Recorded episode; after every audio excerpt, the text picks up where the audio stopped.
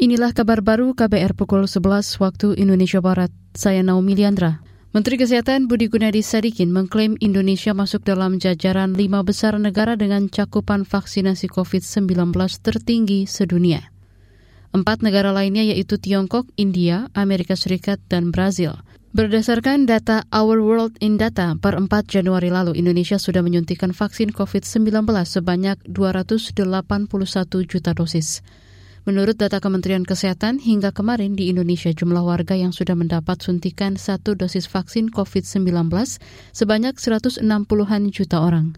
Sedangkan warga yang sudah mendapat suntikan dua dosis vaksin sebanyak 110-an juta orang. Lalu, warga yang sudah mendapat suntikan tiga dosis vaksin sebanyak 1,2 juta orang. Menteri Kesehatan menyatakan pemerintah menggencarkan vaksinasi untuk mencapai target 208 juta penduduk sudah disuntik vaksin pada Maret atau April nanti. Perhimpunan Rumah Sakit Seluruh Indonesia Persi Jawa Barat memerintahkan seluruh pengelola layanan kesehatan menyiapkan 20 persen ruang perawatan untuk pasien COVID-19 varian Omikron. Wakil Ketua 2 Persi Jawa Barat Muhammad Iqbal menyebut perintah itu untuk mengantisipasi potensi kenaikan jumlah pasien Omikron kondisi liburan kemarin di mana terjadi pergerakan yang cukup banyak dari masyarakat. Kita lihat juga di media masa di mana pergerakan masyarakat juga cukup masif gitu ya dalam rangka akhir ini. Memang saya kira setiap rumah sakit juga sudah mempersiapkan diri untuk melakukan kesiapan dalam menghadapi lonjakan kasus ya walaupun tentunya kita tidak mengharapkan. Wakil Ketua 2 Persi Jawa Barat Muhammad Iqbal juga meminta pengelola rumah sakit menyiagakan tenaga kesehatan, tempat tidur pasien, dan tabung oksigen.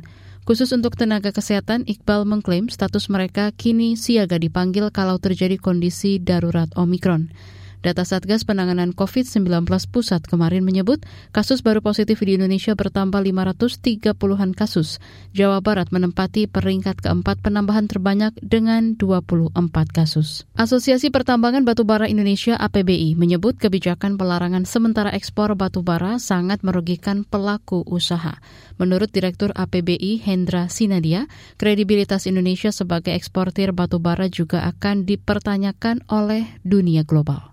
Saya kira itu kan memang ya di mana-mana persoalan energi ini merupakan persoalan yang strategis ya. Jepang, negara-negara yang eh, tujuan ekspor batubara kita yang banyak mengandalkan batubara untuk kelistrikan termasuk Tiongkok, Malaysia dan lain-lain ya, Korea apa segala ya pasti memang menganggap persoalan ini serius karena kan energi ini penting banget kan. Nah, demikian pula di Indonesia ini kan persoalan domestik kita nih sekarang nih yang kelangkaan pasokan kan. Jadi sama sih negara-negara mereka juga ini dan Indonesia juga begini. Direktur APBI Hendra Sinadia juga menyesalkan kebijakan larangan sementara ekspor batubara yang terlalu mendadak.